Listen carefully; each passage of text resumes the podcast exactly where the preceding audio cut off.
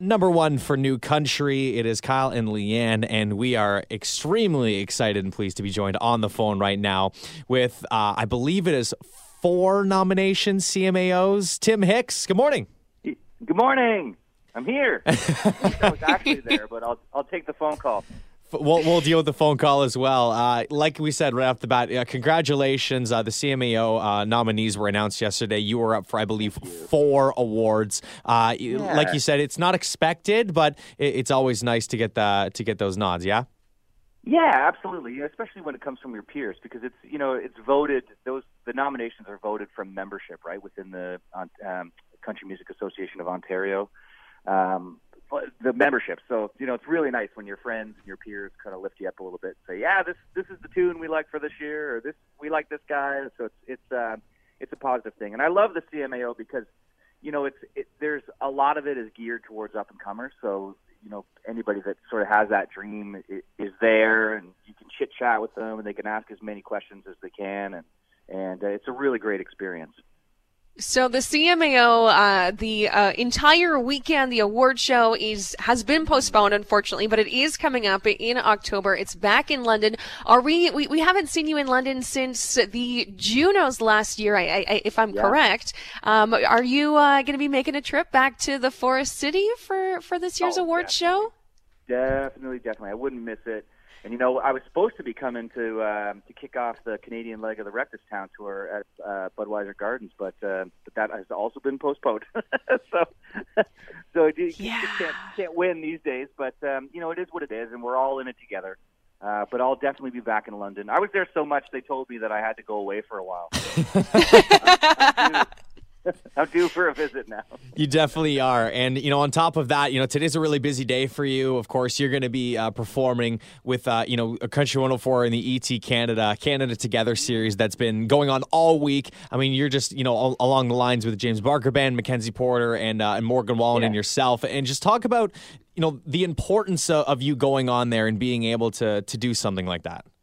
Yeah, well, you know, the whole music thing, it's such a selfish thing sometimes, because we love to sing and we love to do our thing, and you love to hear that applause, but anytime there's a chance to kind of turn that around and do something good for society and for charity, I'm down for it. So, you know, all they had to say was all proceeds are going to Food Banks Canada and the Unison Benevolent Fund. I said, I'm in. Let's just go.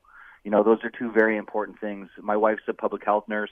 She kind of keeps me up to date on these things, and food banks need food more than ever, because everyone's kind of afraid to go out, and rightly so, you know. So it's hard to get those donations in, but, you know, if you're out and about and you can afford it and you can, you know, contribute, man, they need the help right now. So it was my small way of contributing to that. Absolutely. And, you know, even just the small donations, they all add up to make such a big impact. Mm-hmm. So even if it is just, a couple bucks, all that you can spare at the moment, it does go so far when, you know, everybody in Canada is doing that. And you mentioned that your wife is an essential worker right now. How is that going for her? What is her experience like? Yeah, it's hard. She's pretty stressed out. So she's a public health professional, public health nurse in Niagara, and typically she manages a program called Healthy Babies Healthy Children. But they redeployed all the nurses for a time down here in Niagara to work the pandemic, and they even called back some retired people to kind of help work the call center, because it was crazy. You know, they were fielding 900+ calls a day. You know, just people wanting to know where to get tested, what, you know, if I'm eligible, what do I need to do if I just traveled, like that, you know, all those kinds of questions, and getting the right information was paramount to do that. So she's been doing that, working from home as best she can, but still has to go out to the office. So lots of hand washing going on around here, keeping an eye on people's health. You know, we've got 2 little ones here and myself. Mm-hmm. So far so good, knock on wood. We've been all right, and you know, they're doing a stellar job at public health managing this whole crisis. So I'm really proud of her. Well, it really is amazing, and of course, you know, tell her, you know, from us, you know, thank you for all of her service. I will. But with her going in, you know, that's kind of leaving you at home with the kids, and it's all day every day. How's that been? Oh, it's awesome. Have you become Teacher Tim? Yeah. Oh yeah. Yeah. I'm doing that. So we have a little routine established where, you know, if the weather's good, my kids have just discovered that the outdoors are awesome. So that's fantastic news. We could, you know, if it's a nice day, they can go out the backyard, jump on the trampoline, or ride their bikes. So they're doing a lot of that. And then we have lunch, and then right after lunch is when we do our homeschool.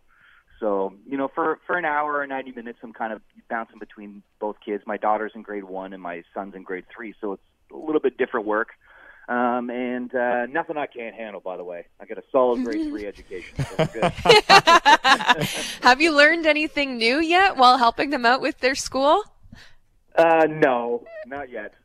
But it is neat, really, to watch. Like, for instance, they started to send some social studies work yesterday, and we had to watch a video and then write, you know, like a paragraph, for instance, on this particular topic.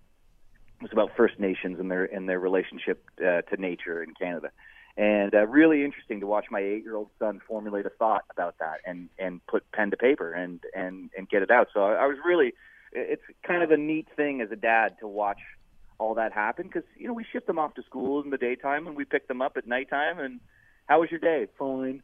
But when you're out you can see, you know, the light bulb go off. Like I saw the other day with my daughter, all of a sudden she realized that words are spelled the same no matter where they land in a sentence.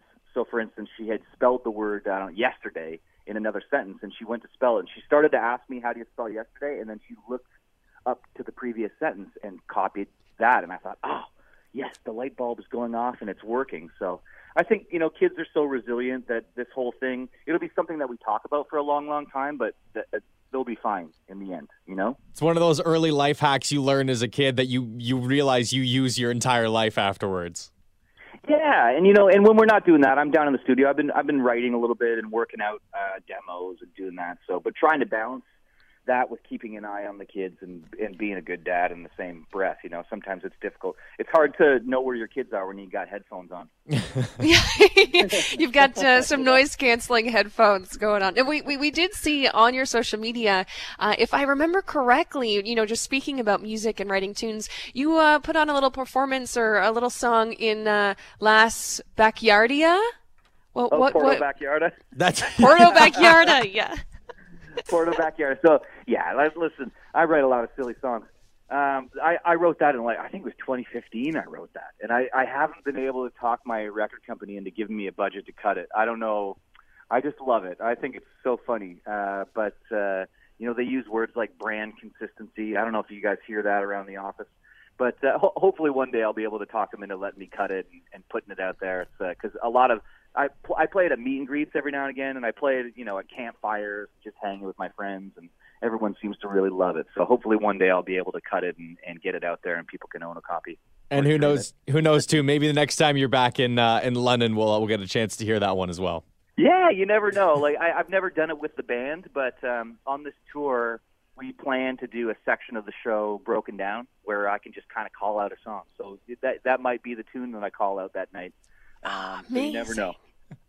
So you are, I know that these tour dates were postponed. You mentioned that a couple minutes ago. Have you started to, you know, reschedule those? Is that in the works, in the process right now? There's lots of talk about that.